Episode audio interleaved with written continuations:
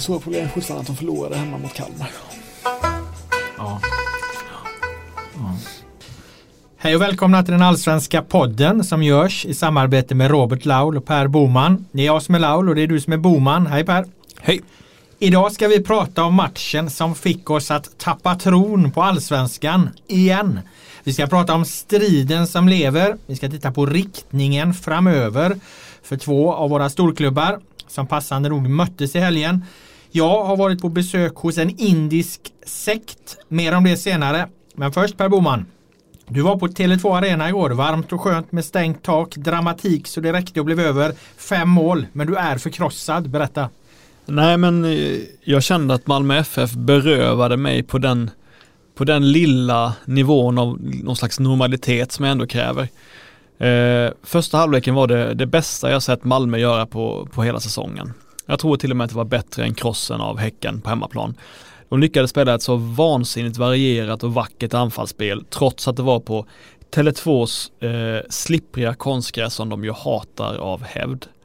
Eh, nej men det var liksom internationell toppklass på allt. Kraften, fysiken, spelförståelsen, rörelsen. Sören Rex och Jo Inge Berget bombade fram, Christiansen styrde allt, Toivonen smög runt, spelade på en helt egen nivå eh, när han väl fick bollen liksom. Så jag kände så här att den här säsongen är sjuk överlag, förvriden, jävligt jobbig. Men nu får vi åtminstone ett rimligt och värdigt mästarlag som än en gång sätter ner foten. Då kändes allting normalt, logiskt, lättfattligt. Eh, man hade tydliga ramar att förhålla sig till.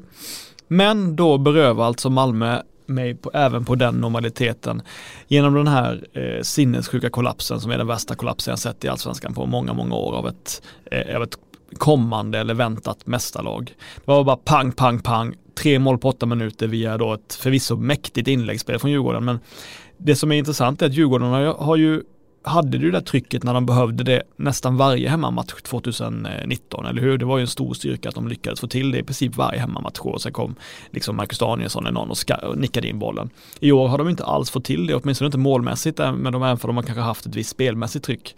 Nu fick de retroaktiv målåterbäring för hela säsongen på ungefär en 10 minuters period. Och det som var extra sjukt var att Malmö hade ju försvarat sig ganska bra mot just Djurgårdens inläggsspel under hela matchen. Jag var imponerad av Ahmedhodzic, jag var imponerad av Brorsson. Trots att det var balanserat offensivt balanserat innermittfält tycker jag att de hanterade det ganska bra. Sen så rasade allting på åtta minuter. Eh, så att, eh, nej, jag, jag, eh, det var eh, det var svårt att se, det var jobbigt att ta in, även för jag har all respekt för Djurgårdens eh, eh, moral, att de är ett lag som aldrig ger upp. Ja, jag hör ju, hör ju dina känslor här, att de kommer från hjärtat. Jag säger bara välkommen till klubben. Eh. det är så här, har jag, så här har jag upplevt hela säsongen och jag tror att, att det kommer lite senare för dig. Vet vad jag tror det beror på? Det beror på att du hade en semester. Det hade inte jag. Då kom du liksom ifrån det här. Medan för mig jag tror att jag var, jag var vid någon badplats och ringde dig i somras när du var ledig och berättade att det, det, det, det, det är kaos liksom. Det, det, det, det går inte att ta på allvar det här. Det bara, det bara svänger liksom och inget går att lita på. Och eh, då, där genomgick jag min kris. Nu har, har turen kommit till dig här kan man säga. Att det, det är liksom ett förlorat år. Och, och det är nästan så det ska vara den här lilla asterixen ja. vid, vid, vid mästarna.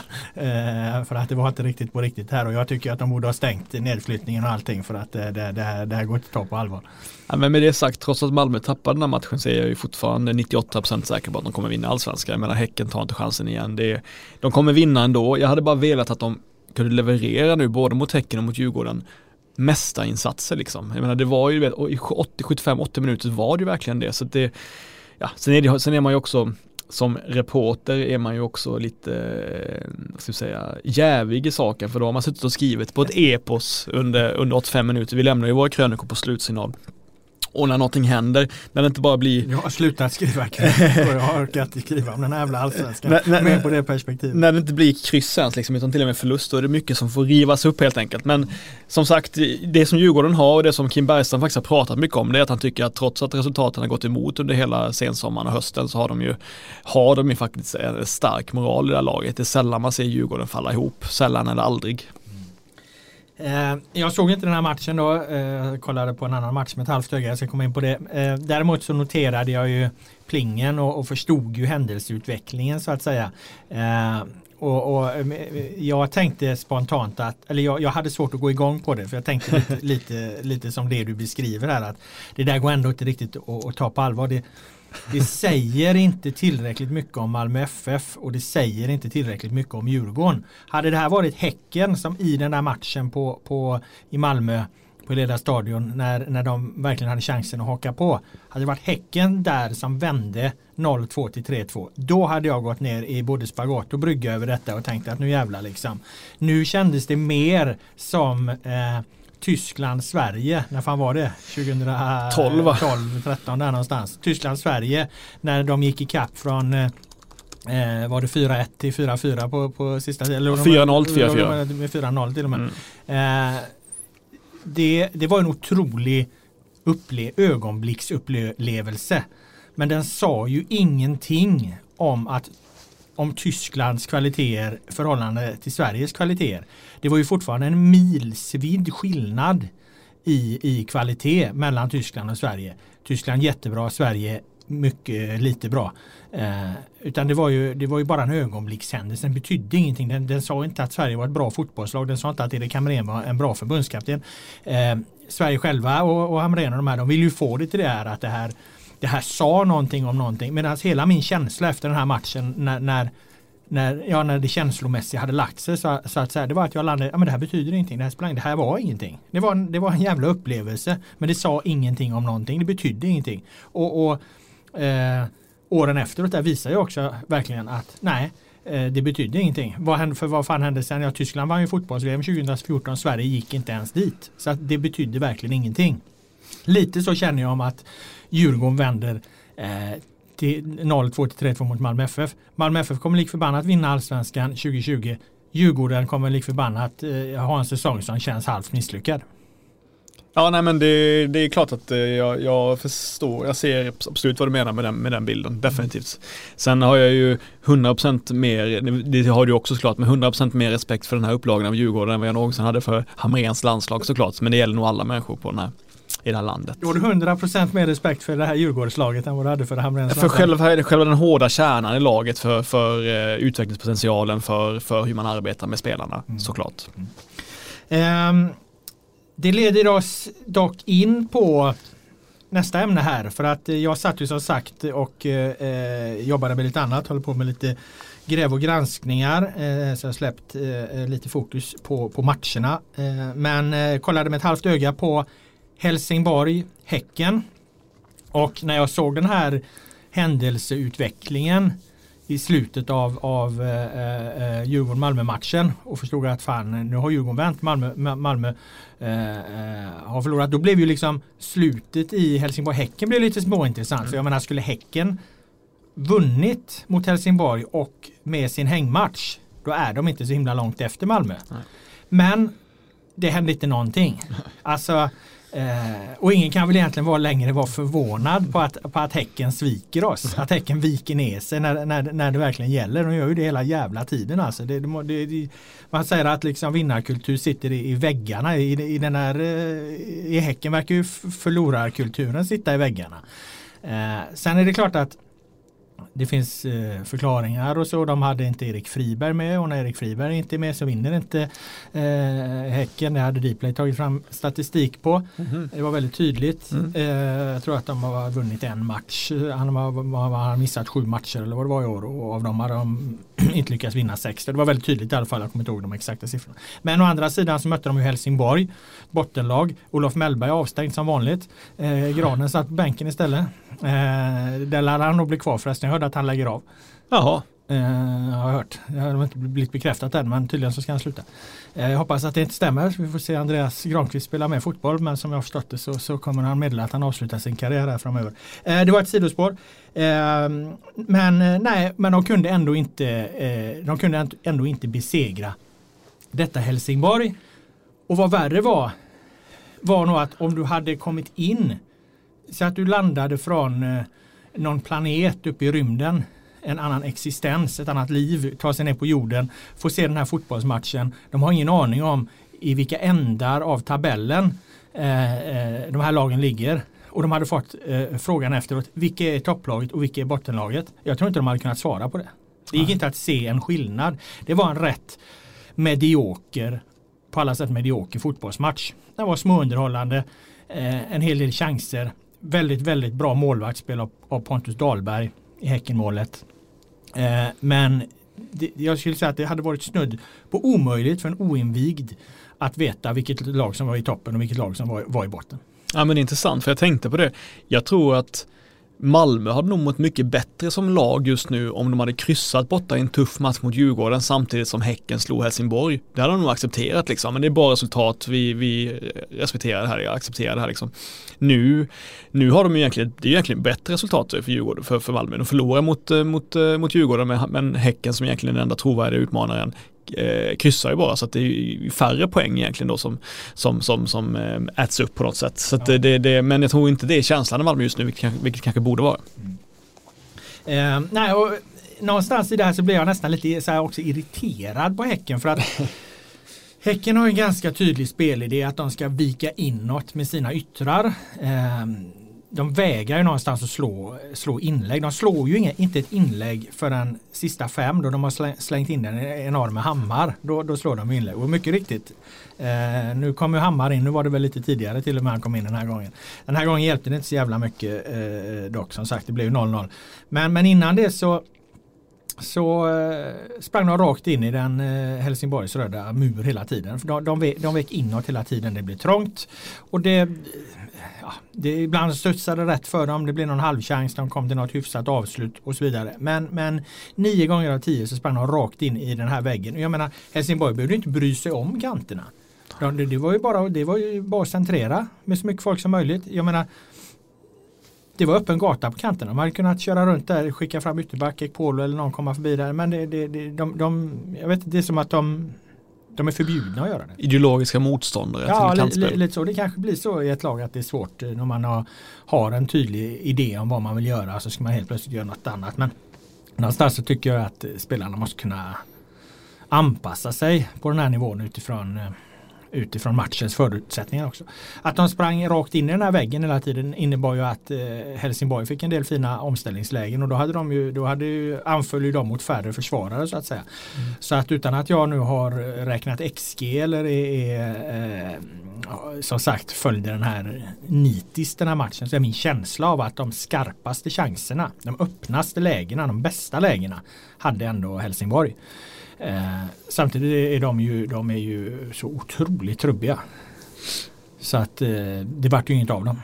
Tyvärr, ty, alltså Van der Hurk är ju en skicklig fotbollsspelare. Mm. Väldigt bra på mottagningsspel, eh, skapa utrymme för sig själv. Han är liksom, han har ju lår som, vad heter han, Omotoyossi? ja, fan inte långt ifrån alltså. Enorma lår. Eh, eh, muskulösa lår. Eh, mm. så att eh, jättebra, men, men hamnar ju ofta tycker jag han är för, för, han är för långt ifrån mål helt enkelt. Mm. Han gör sina bra prestationer på början av sista tredjedel. Och då finns det inte så mycket mer där framför. Så han, han kom lite för långt ner.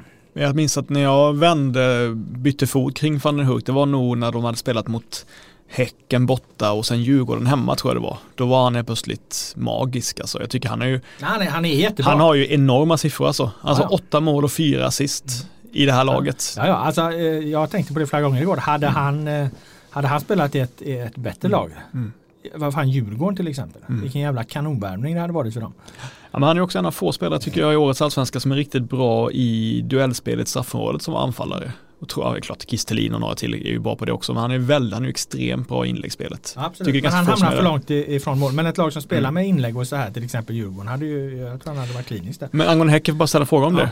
Det är ju, var ju intressant det du sa om Friberg, men det är ju också konstigt att ett lag som Häcken som har så många eh, alternativ på så många positioner de har ju, där har de ju Bergen och Falseta slåss ju om samma plats för de liknar varandra ganska mycket. Är inte det lite märkligt att de inte har haft någon, någon, någon, någon tydlig också ersättare för Erik Friberg, 34, i just den kreativa eh, sittande mittfältsrollen? Eller kan man inte kräva det av ett eh, topplag? Nej, alltså ja, man, man, det är väl kanske där som skiljer Malmö då. Det är väl mm. egentligen det lag, jag tror att Kim Bergstrand, nej det var Lagerlöf, Djurgårdens tränare som pratade om det igår. Att, att när det har varit så här tätt matchande och, och eh, spelare inte kan spela alla matcher och, och, och, så, då är det egentligen bara Malmö som har bredden i truppen för, för att hantera när spelare faller bort.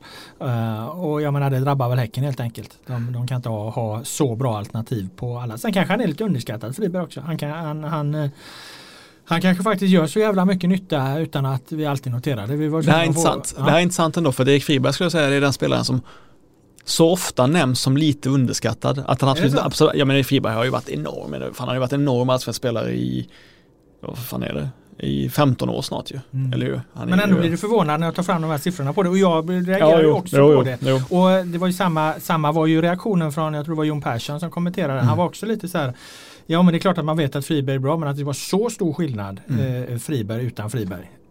Det var jag nog lite förvånad över. Så, kommer så att jag tror att eh, reaktionen är nog lite eh, Ja absolut, vi ser Erik Friberg som en 4 plus-spelare. Mm. Man mm. kanske faktiskt är en 5 plus-spelare ja. på allsvensk nivå. Det kanske är, är, dit vi måste, bara att han han, eh, vad var det Jens Fjällström kallade honom? Eh, andra bollsmästare kallade han honom en gång, kommer jag ihåg. Det tyckte jag var ett fint ord. Det som är intressant också med Friberg är att kanske när han saknas kanske de, jag menar han är jättebra på det här nätta spelet, på kombinationerna, på kortpassningen, men han är också väldigt bra på att slå en tidig boll bakom motståndarnas backlinje. Han är väldigt bra på att byta kant, han är väldigt bra i det långa spelet också med passningarna. Om han är borta så kanske det blir alldeles för plottrigt ändå. Mm.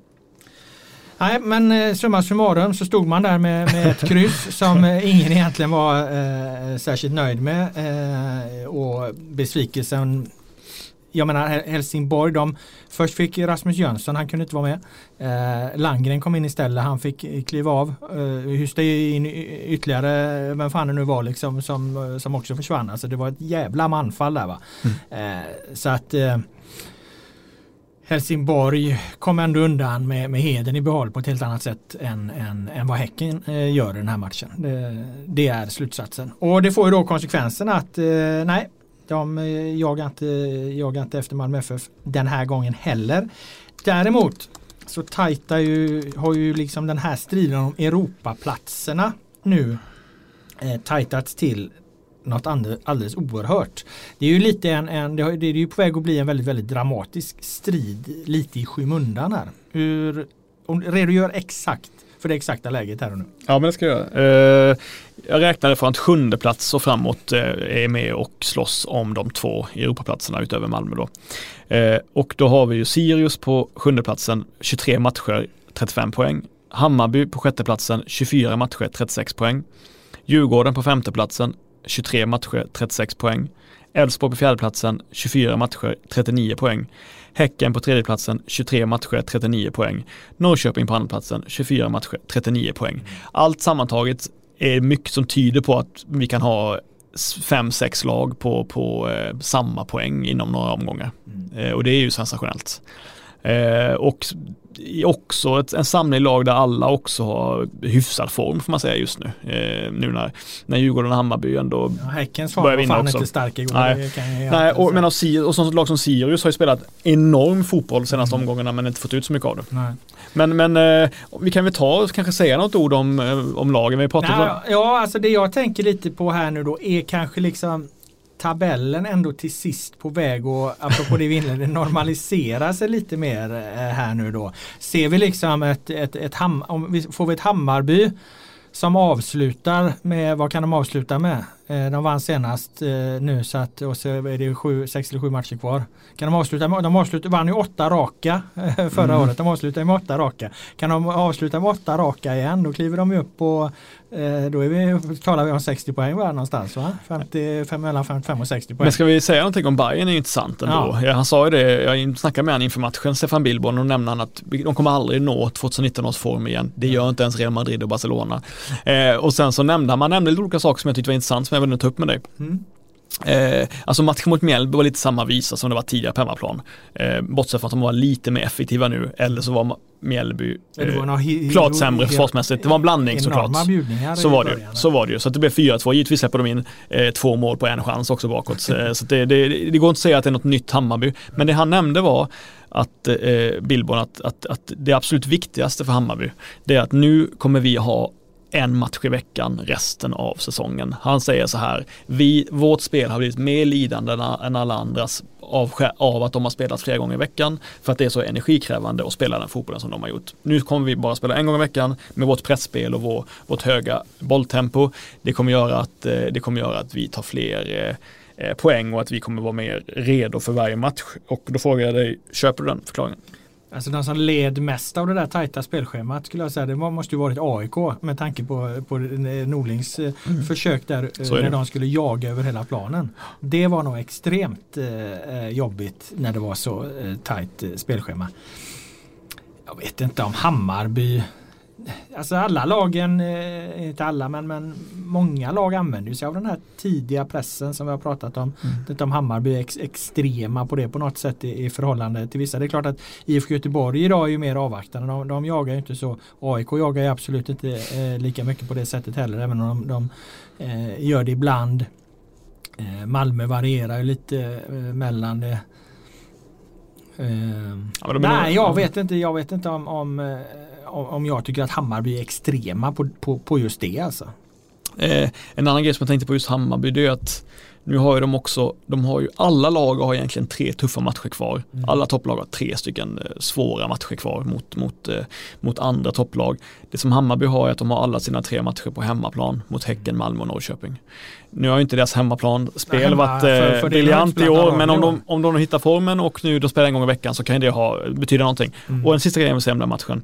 Vi har ju ofta pratat, eller oväntat ofta pratat om Stefan Billborns kärlek till Tim Söderström, eller hur? Och eh, han har ju ofta nämnt honom att han kommer vara den stora sensationen om han bara får tid och så vidare. Att han har, att han har ett exempellöst eh, driv med bollen och så vidare. Så Och vi har ju ibland liksom, ja, ifrågasatt det lite och frågat oss när vi ska få se det.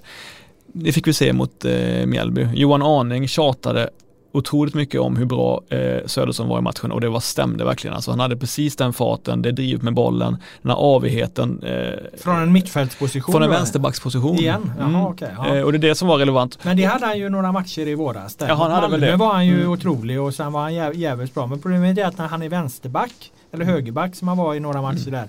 Ja, han har eh, precis det drivet säger men sen så tappar de ju med honom defensivt. Så också. är det ju och det kommer de fortfarande göra. Han kan ju fan inte försvara. Ja. Eller inte så bra i den eh, rollen i alla fall. Exakt, men det kommer ju det kommer alltid förlåtas så länge Hammarby gör tre, fyra ja, mål på match. Eh, och det har de inte gjort i år, men det gjorde de den här matchen i alla fall. Han var väldigt bra, det var bara det jag ville säga. Eh, men jag tänkte på, du har ju sett Sirius ganska mycket. Nu ligger de, de ligger ju sjua då, alltså längst ner av lagen som hotar om Europaplatser. Men har kanske spelat allra bäst fotboll fortsatt. Kan ja, du säga någonting om Sirius? Nej men om, om tabellen som sagt, om det ska bli någon jävla ordning på den till slut va, så ska ju, är ju Sirius såklart laget som ska sjunka. De ska ju inte ha truppen som eh, klarar det här. Och, eh, nu har de ju varit, de har ju, nu, ja, vad ska man säga, utan att hylla Östersund för mycket eh, så det är klart att resultatet blev ju till Östersunds fördel. Sen Sen var den matchen, den var ju så djävulskt extrem. Det var ju alltså, det var alltså ett sånt fruktansvärt övertag för, för Sirius. Och det var, de, det var såna enormt jävla enkla mål Östersund fick. Det, det, ja, du talar om att du tappar tron liksom på allsvenskan. Det är också så när man ser en sån här match. De, de har alltså ingenting Östersund. De gör tre mål. De, är, de, de, de ska maximalt göra ett mål. Sett till hur de som spelar. Men, men Östersunds andra mål, då står ju Sirius har bollen på egen plan och ger bort den till eh, Turgott. Som tar ett par steg och placerar in den bortre. Alltså det var inte tillstymmelse till målchans. Det, det, är alltså det är Sirius som har bollen helt oattackerade mm. och ger bort bollen. Ja, men inget lag spelar ju svårare än Sirius liksom, på egen planhalva. Då har de ju Nej, men det här var, de var inte, de var liksom inte ens pressade alltså. De kunde lika gärna eh, skjutit in bollen i eget mål alltså. Eh, och då har de precis lyckats kvittera efter de, de hamnar liksom i underläge på en snabb omställning. Det är en av deras eh, Ekdal var det va? Hjalmar Ekdal han går mm. bort sig, han stö, stöter för högt. Bollen hamnar bakom eh, honom och, och, inspel och mål. Liksom. Men absolut, det är väl sånt som kan hända en snabb omställning. Det var, det var fint gjort av, av, av, av Östersund och sen så är det ett monumentalt tryck från Sirius sida. Eh, och de lyckas få in kvitteringen då till slut på en frispark. Och några minuter senare ger de bort bollen på egen planhalva. De trycker på igen, åker på en ny omställning och så ligger de plötsligt under med 3-1 från att de har, alltså, de har totaldominerat den här matchen. De jag tror de har 15 hörnor. De måste haft ett bollinnehav på uppåt 90 procent. Mm. Och, och, mycket av det bollinnehavet var på sista tredjedelen. De kom till mycket lägen.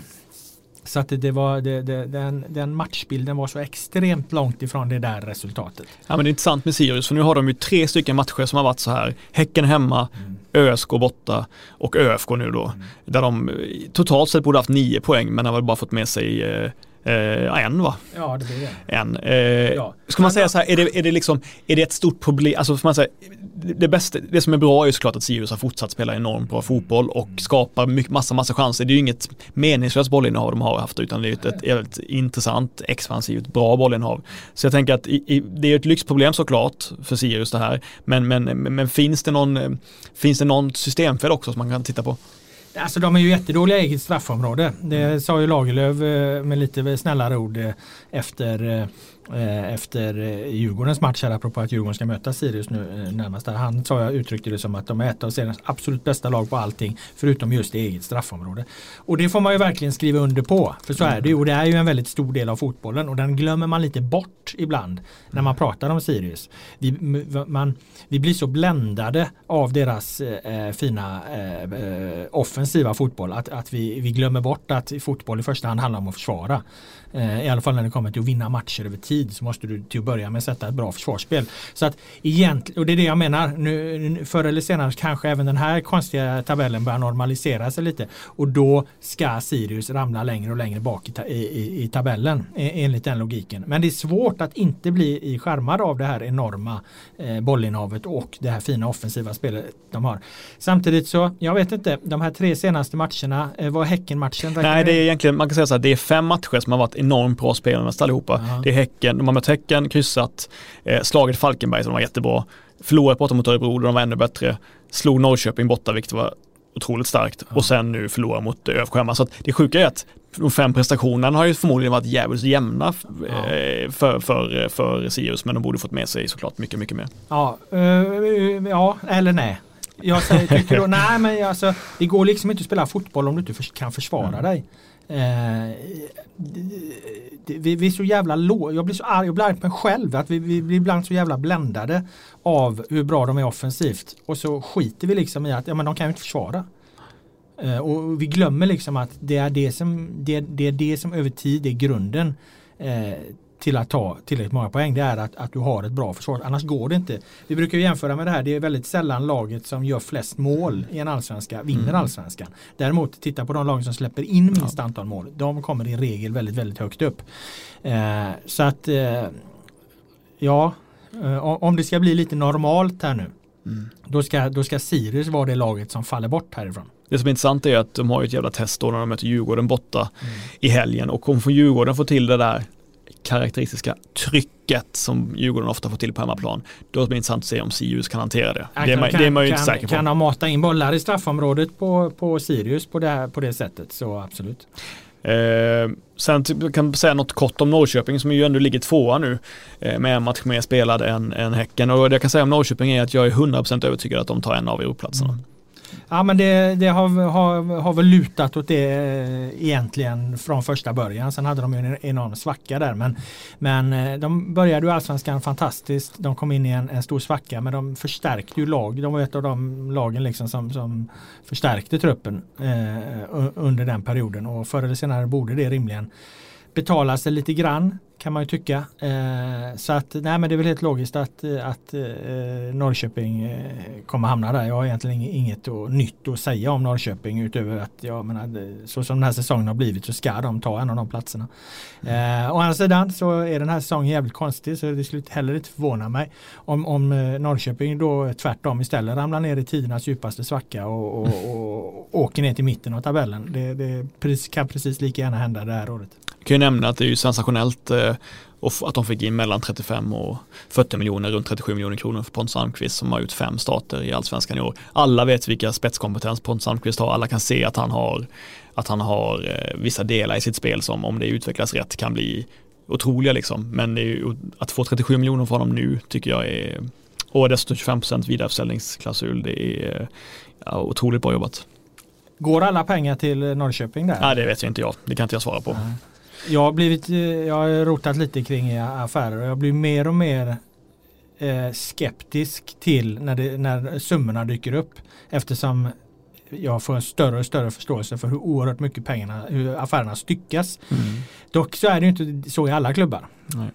Men eh, en övergång gör man bäst i att vänta till bokslutet finns innan man, eh, innan man eh, eh, ristar i sten hur mycket av de här pengarna som faktiskt tillfaller klubben. Jag tror det är oerhörda summor som, som försvinner. Men ja, jag är lite inne på det om det var mm. det du skulle säga. Jag tror att Norrköping är nog då kanske den klubb, en av de klubbar som eh, ändå får behålla en förhållandevis stor del av pengarna. Och viktigast skälet till att Norrköping får mycket pengar är väl som både du och jag vi pratade om det tidigare att de kan och har möjlighet att säga nej till den första buden? Ja, jag tror att det är en kombination av lite olika saker när sådana här saker dyker upp. Dels så, så eh, är, de inte, är de uppenbarligen då inte i panik och, eh, och, och ja, de måste inte sälja helt enkelt.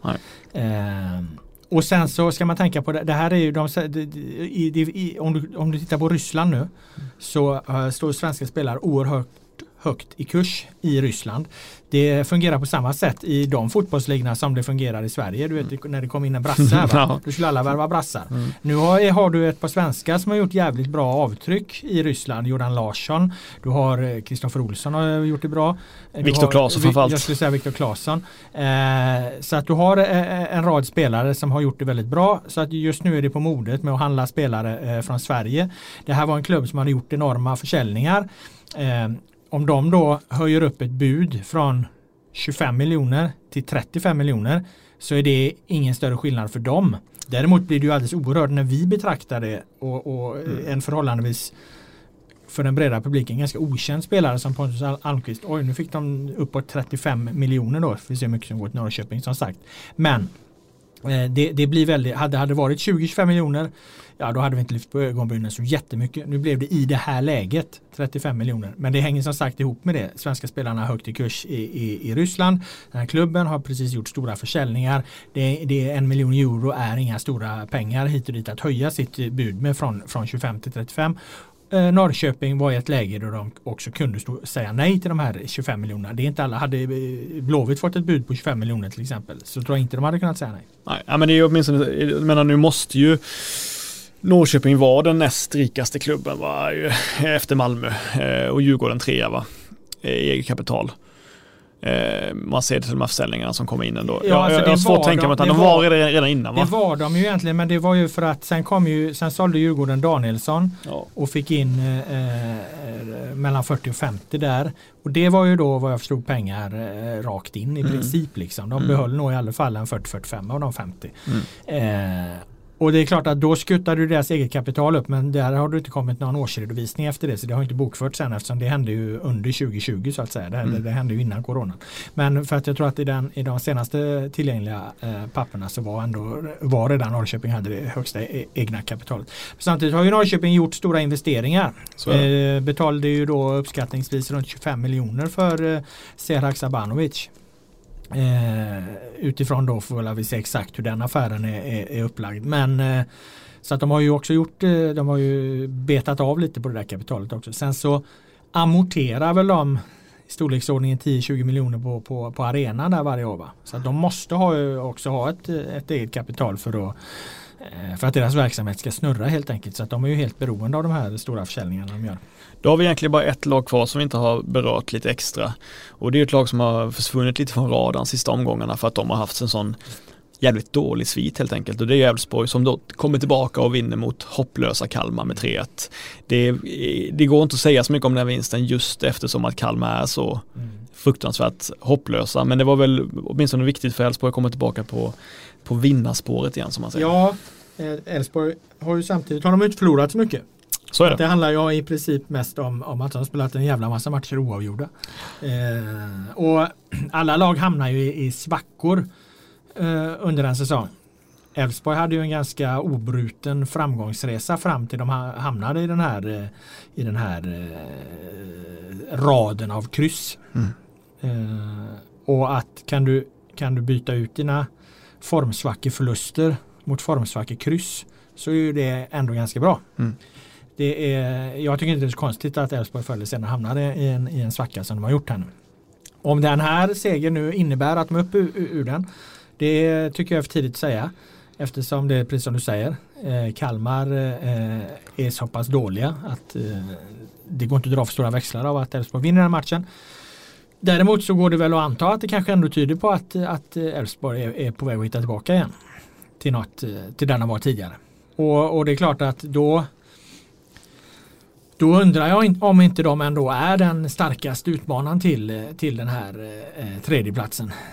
Eh, Malmö mm. etta, Norrköping tvåa. Sen har jag varit inne på att Häcken mm. skulle knipa den där. Men utifrån vad jag såg av Häcken mot Helsingborg så vet du fan om jag kan hålla fast vid det.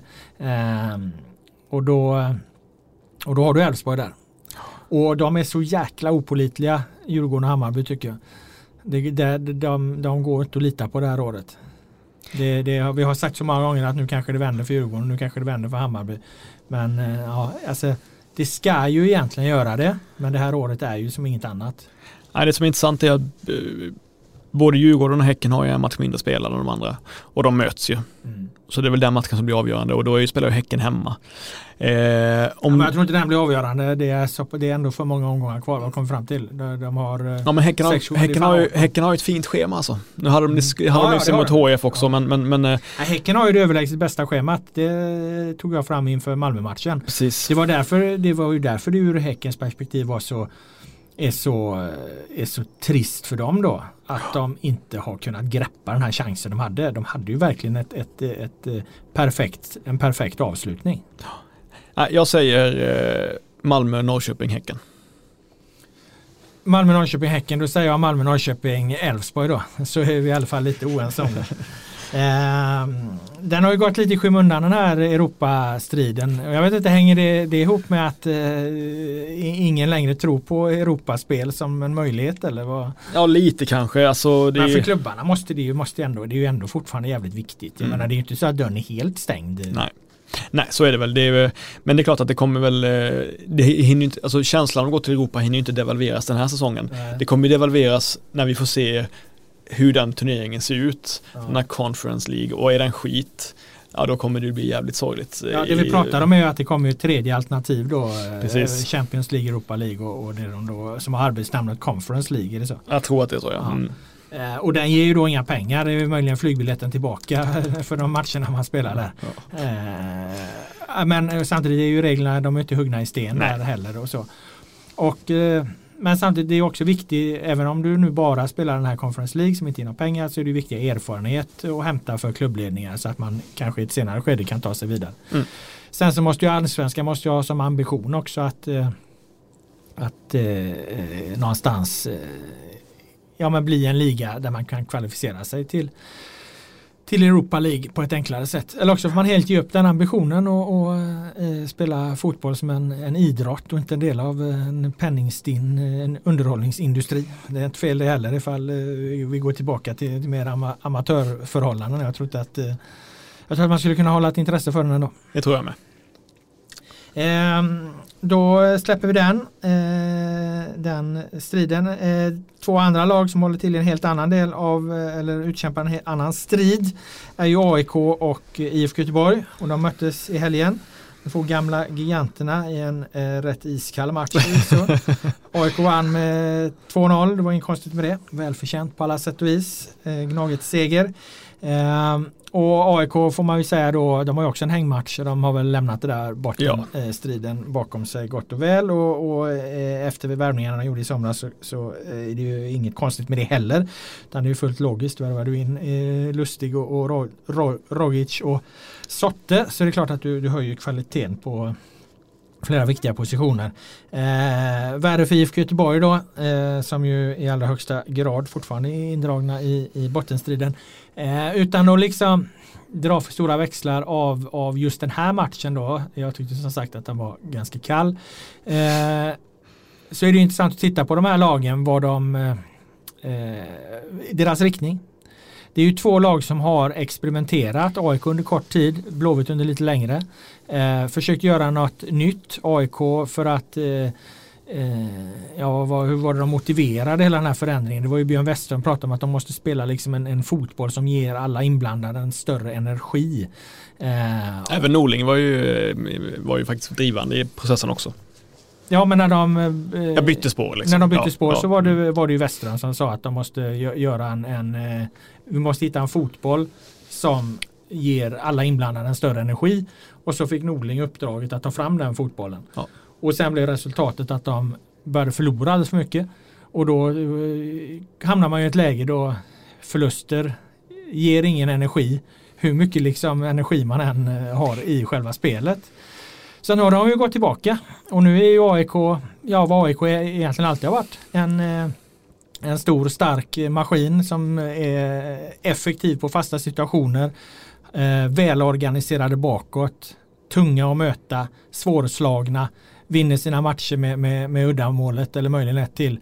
Eh, och jag menar det där är ju inristat i AIK-identiteten så att de har ju någonstans verkligen verkligen gått tillbaka till så som ja, jag gillar ju det när AIK är AIK helt enkelt. Det, det tycker jag ju, jag har svårt när man liksom som jag anser att Westström gjorde och hela AIK egentligen. För man, får ju säga, man måste ju säga att då i höstas då var ju alla AIKs supportrar ville ju det här också. Mm. De var ju, jag menar, de tittade ju på Fasa med Hammarbys eh, gladfotboll. Det blir så jävla kortsiktigt det Men även, även jag måste säga att Norling, jag pratade med Norling i januari, februari, då var ju han ju sa att spelarna spydde på honom. De vill inte höra mer om shape, de vill inte höra mer om fembackslinjen. Alltså, nej, nej. nej, men jag menar att hela AIK var ju mm. inne på att vi måste, vi måste, vi kan inte, vi kan inte hålla på med det här längre. Liksom.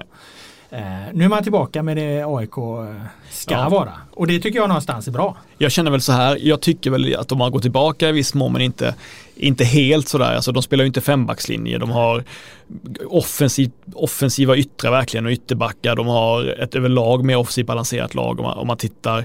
Jag tycker det här ligger någonstans mitt emellan eh, man mot man AIK och 2018 AIK. Men det är såklart närmare 2018 AIK just eftersom man, man mot man eh, Norlings fotboll var så extrem, alltså enormt extrem liksom. Så jag tycker, jag tycker ändå att, alltså jag tycker liksom, jag tycker ändå att det finns en, eh, det finns inget, jag tycker inte att det är inget fegt AIK, det tycker jag inte. Nej absolut inte, men det, det är det ett vanligt klassiskt Ja men det kan man säga. Alltså, så, så som AIK har sett mm. ut i, i Eh, ja, hur länge har de funnits? Sedan 1891. Så mm. de har sett ut i liksom i 126 av de 130 åren eller vad fan det blir. Eh, det är ju precis så de ser ut nu. Det är, de spelar ju utifrån hur, så som klubbens identitet är någonstans. Ja men det är en välavvägd balans tycker jag mellan, mellan eh, ett eh, ett kopparspel där man ska hitta in centralt med inläggsspel med hörnor. Jag tycker att de är, de är ganska bra på det mesta just nu. Eller, alltså de borde ju vara allsvenskans överlägset bästa lag på fasta. Jag tycker faktiskt att om, om något så tycker jag att AIK har kanske varit inte fått ut tillräckligt mycket av Sebastian Larssons hörnfot och frisparksfot. Han har gjort så bra han kan göra men upplever att det borde, de borde gjort ännu fler nickmål de senaste åren eh, på hörna framförallt med tanke på Larssons eh, sensationella kvalitet. Mm. men jag, som sagt så tycker jag det är bra när klubbar eh, går ifrån eh, kortsiktiga nycker. Mm.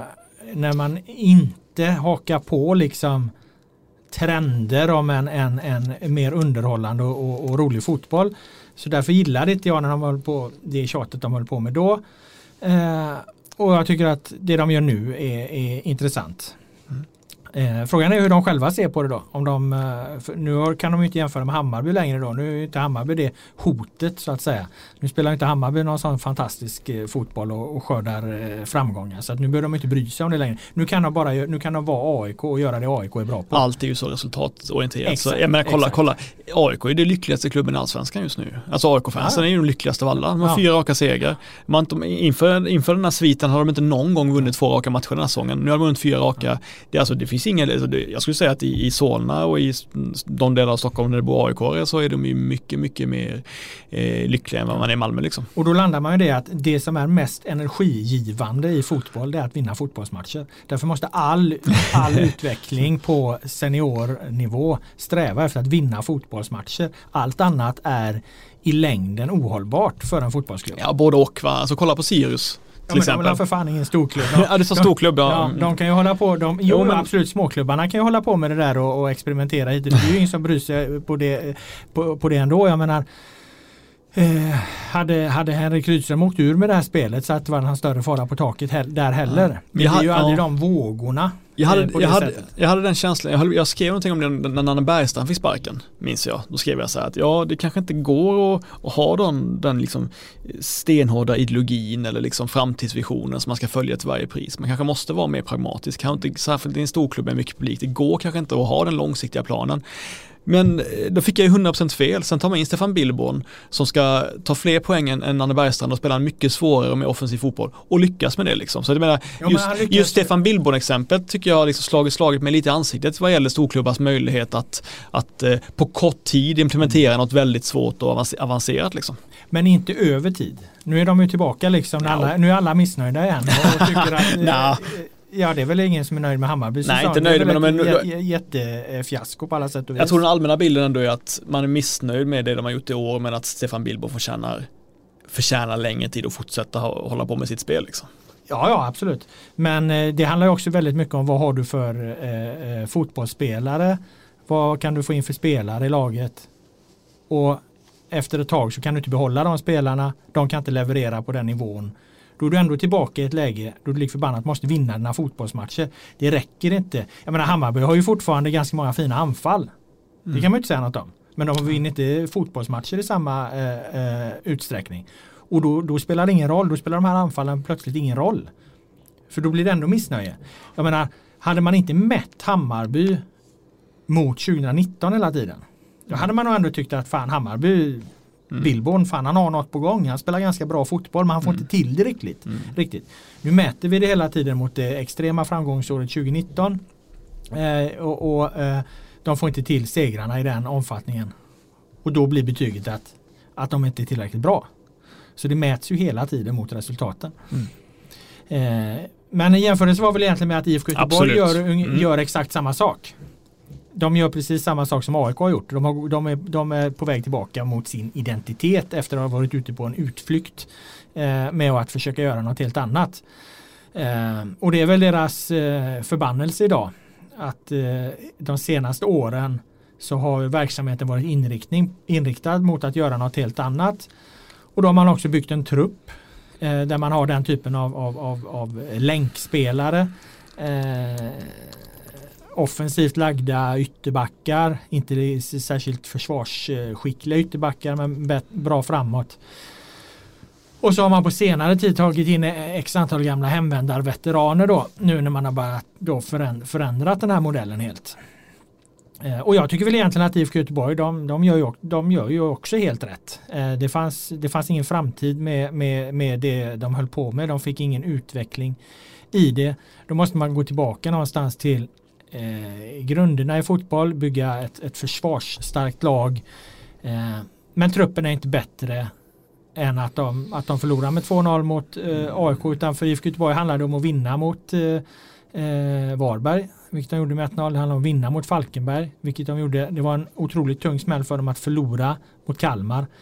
Men i övrigt så, så tycker inte jag att man kan kräva så mycket mer om där IFK Göteborg befinner sig. De har tagit in en tränare som har väsensskild filosofi.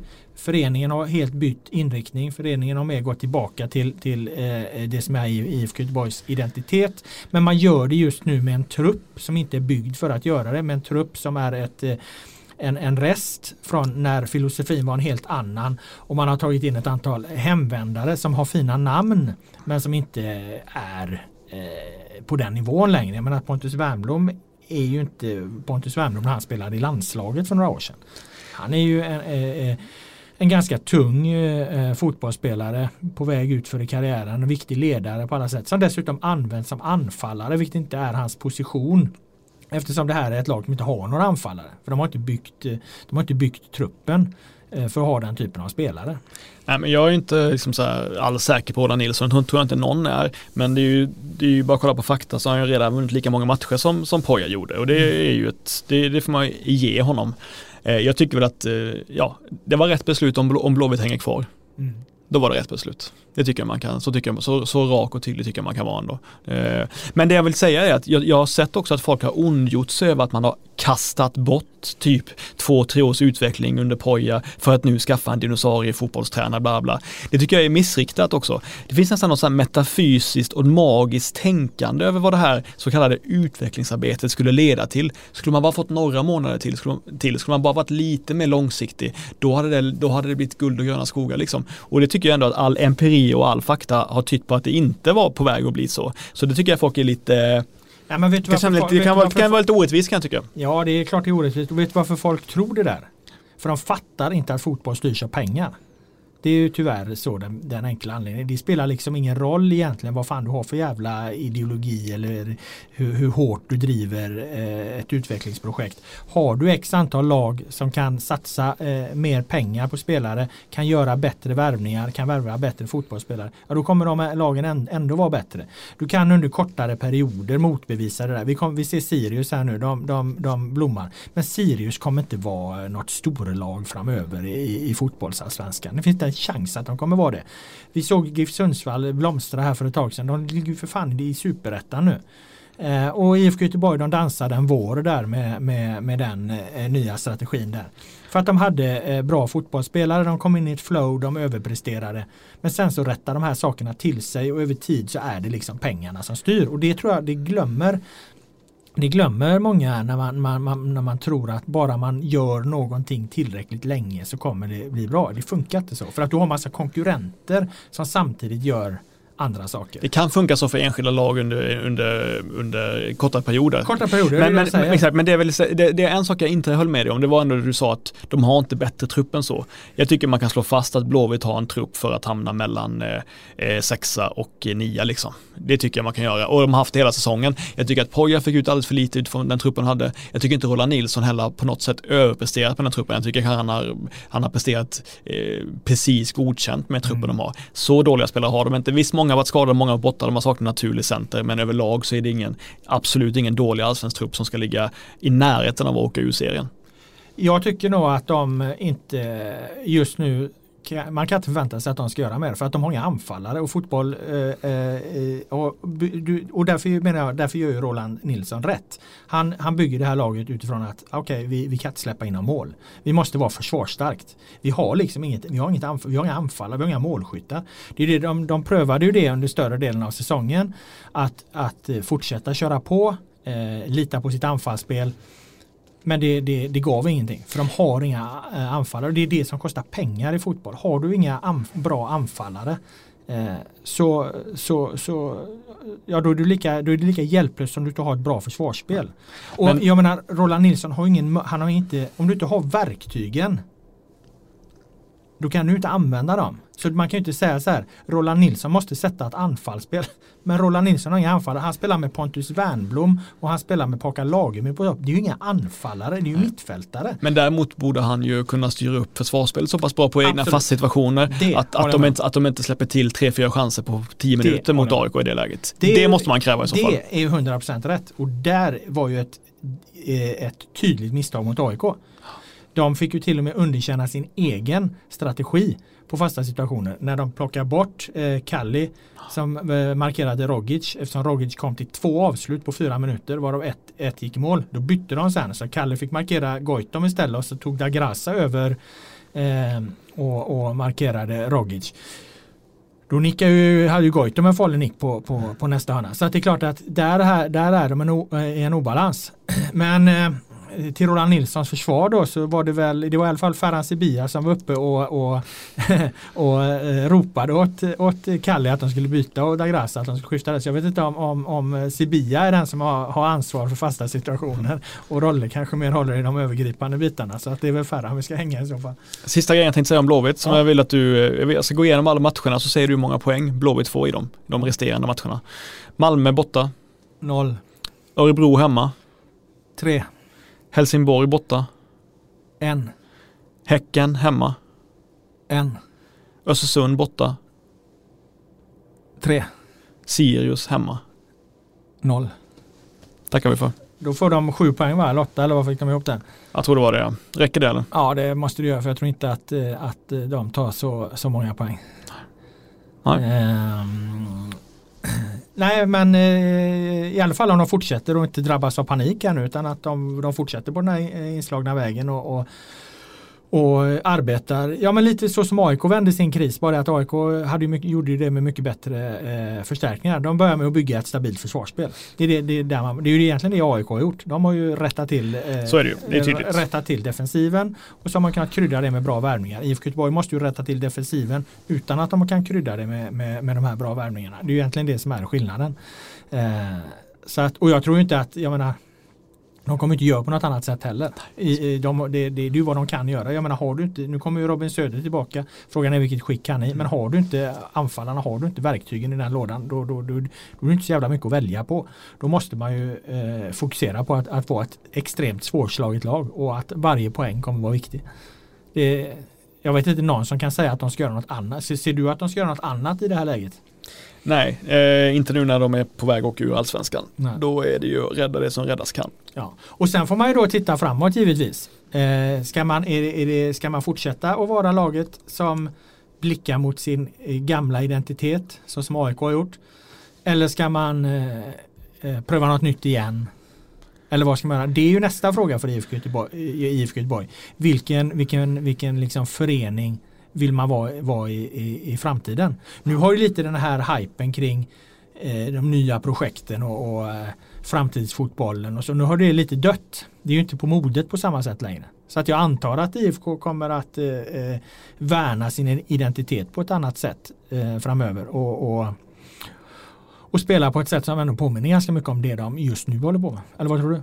Ja, sen är det ju så att med moderna fotbollsspelare så så kommer man ju, vilket lag man än har, i allsvenskan, kommer man att ha spelare som är duktiga på att, på att ha tidigt passningsspel och man rullar upp ganska avancerade bollar på innermittfältare. Det kommer, det kommer ju aldrig bli igen att något, spelar, något lag spelar liksom, liksom någon dum långbollsfotboll 4-4-2. Det händer ju inte rakt av utan det kommer ju vara ett, det kommer finnas embryon bry, av det andra spelet i också. Nej, För det, det, finns inga sådana spelare längre och nej. det vore idiot att spela på det sättet. Man måste kunna ha ett eget bollinnehav också givetvis. Men det, och det är, så spelar ju inte Blåvitt idag. Det, Blåvitt är ju, det ska man väl lägga till att de är inget långbollslag. Nej. Problemet, om du tittar på matchen mot AIK, problemet är ju att det går för långsamt när de ska framåt för de har inga anfallare.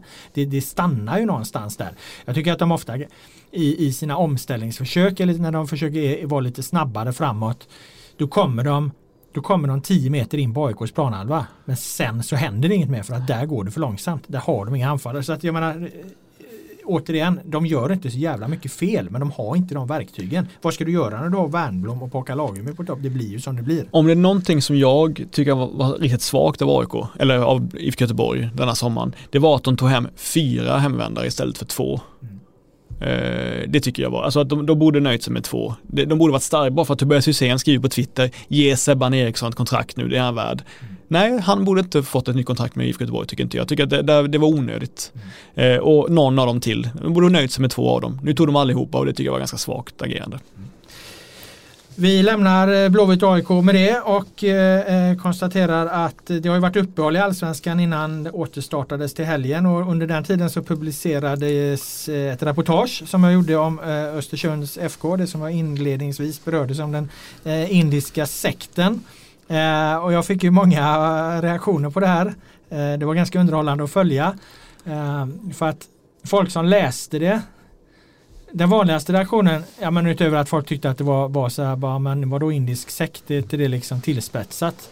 Nej, det tycker jag inte att det var, utan det var väl en ganska givet anslag på, på det här i och med att i, i grund och botten bygger det här på tankar som i Indien är eh, betraktade som en sekt. Indien är ju den här rörelsen på många sätt då, TM-rörelsen eh, på många sätt det. Där liksom pengarna går uppåt i en pyramid och, och, och eh, det är liksom ett, ett, ett, ett, ett, tänkande där man ska eh, offra allting i livet egentligen för att följa vissa principer och så vidare och så vidare.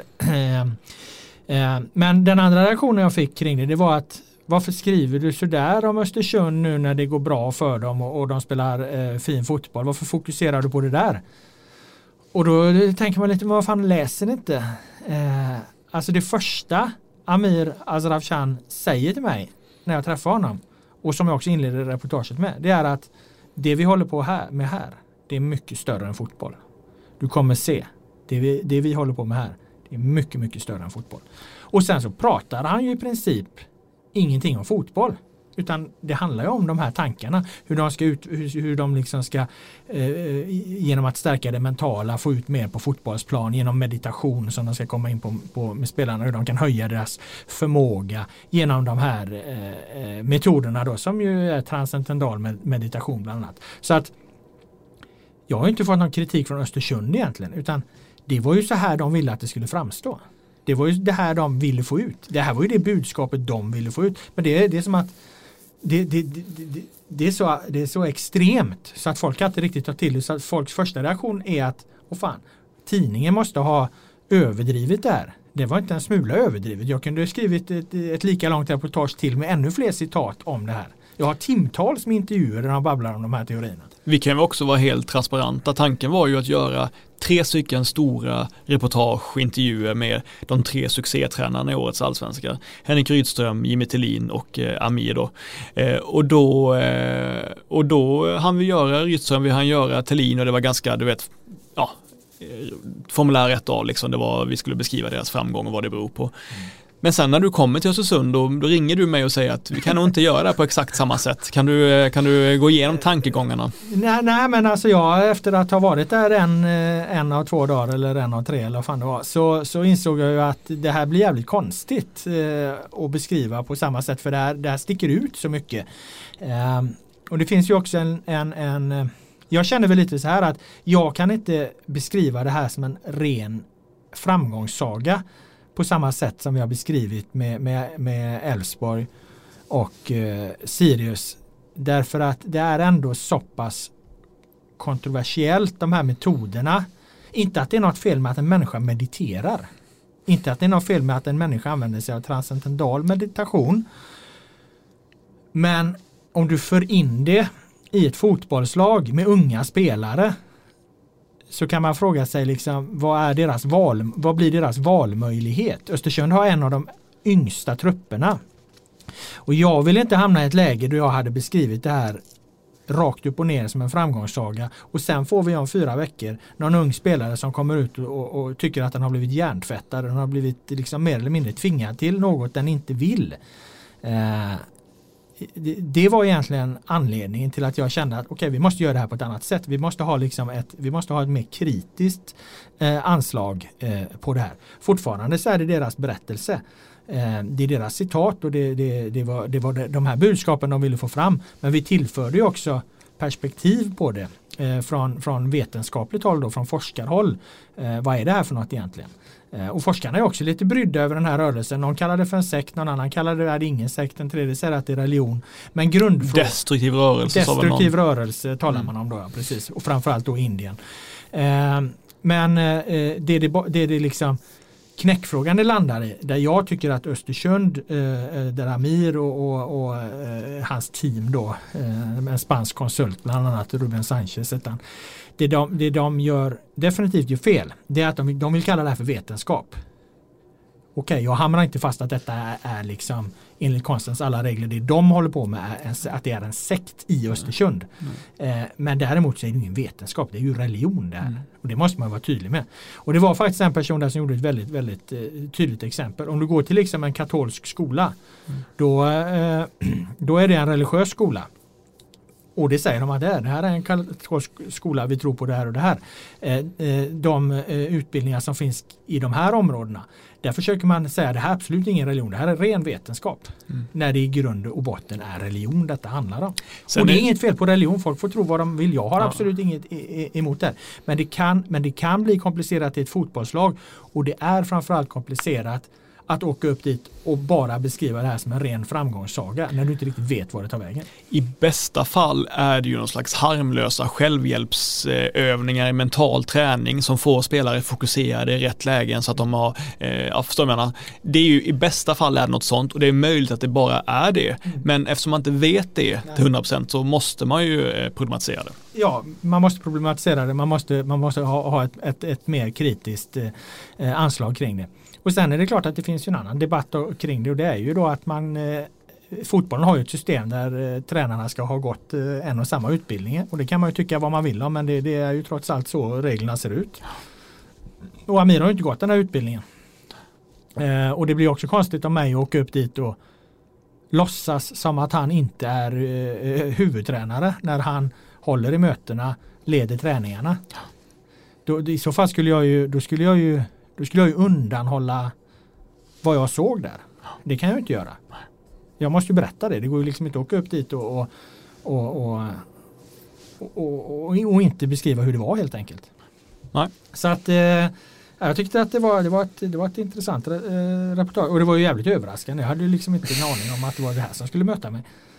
Nej, men jag känner också om det är så att man själva vill lansera det, prata om det, lägga upp det, eh, beskriva att det här är någonting nytt och spännande, då får man ta att det blir en, att det blir en kritisk redogörelse kring det. Och det har de väl gjort också? Ja, det har de absolut gjort. Jag pratade med någon i Östersund där det som liksom ryckte på axlarna. Det var inte så jävla farligt det där. Va? Och, och eh, Amir hörde av sig. Han tyckte väl, gillar väl inte ordet indisk sekt då. Det, det kan man väl ha en viss respekt för. Eh, samtidigt så är det ju det liksom som det är det som, det som drar in många läsare i det så att han i artikeln får eh, redogöra för sina idéer. Jag tror att fler läste det eh, genom att eh, med det anslaget helt enkelt. Mm.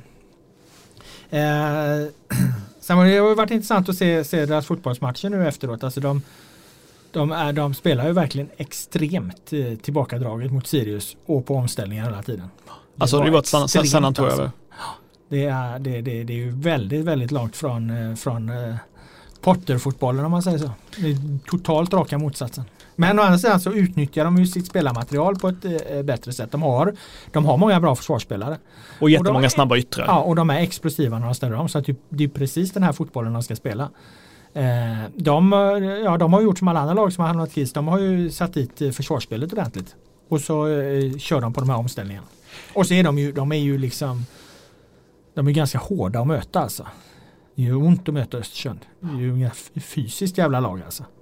Nej men de har ju, om det är någonting som Östersund har gjort smart under alla den här långa haveriperioden av eh, dålig hantering av klubben så är det ju att de tidigt såg till att skaffa en trupp som var väldigt utvecklingsbar, bestod av precis bara unga spelare som skulle kunna säljas vidare. Det har de faktiskt varit väldigt målmedvetna i, eh, nästan parodiskt målmedvetna. Det är som att de har gått in på FM och tagit fram de mest talangfulla spelarna mellan 18 och, och eller mellan 17 och, och 22 och sen tagit så många de kan liksom, enligt deras prisklass. Men, Tänk men, om de hade haft lite is i mag magen kring Kadiri vad fick de nu för honom? 8-12 miljoner någonstans där va? Eh, om han i en fungerande miljö hade fått eh, explodera. Det sa faktiskt eh, Amir. Att, att, att, nu när det har vänt liksom, vi har fått saker att fungera, hade vi haft honom längre, mm. då kanske sålt han för, ja det här sa han inte utan det säger jag, eh, då har jag kanske sålt, eh, kunnat sälja honom för eh, Ja, vad fick de för Almqvist? 30 miljoner? 37. Ja, men de här säkringarna får du dubbla för, för honom i ett fungerande lag. Dubbla då? Ja, nej, nej det är inte det dubbla på Almqvist. Nej, det dubbla, på honom. Kadiri. Ja, jag menar det. Jag ja, menar det. De hade kunnat mm. få, få, få mellan 20 och 25 miljoner istället Absolut. för 12 miljoner. Så är det ju. Om de bara hade väntat till eh, till, jag menar transferfönstret var ju som sagt att sälja spelare från allsvenskan går i, har ju gått länge. Gick ju att göra mycket. När fan sålde de honom? De sålde han i somras. Ja, jättelänge sedan. Ja, och hur länge sedan som helst. Så att eh, det är klart att eh, hade de haft lite mer is i magen hade de fått mer pengar. Ja. det var nog det vi hade för den här gången. Eh, jag tackar dig Per Boman. Du var här med dina kloka synpunkter och åsikter. Tackar alla er som har lyssnat. Den allsvenska podden är tillbaka nästa vecka. Nu blir det Village Stompers med Washington Square. Eh, jag ska titta på det här i 57.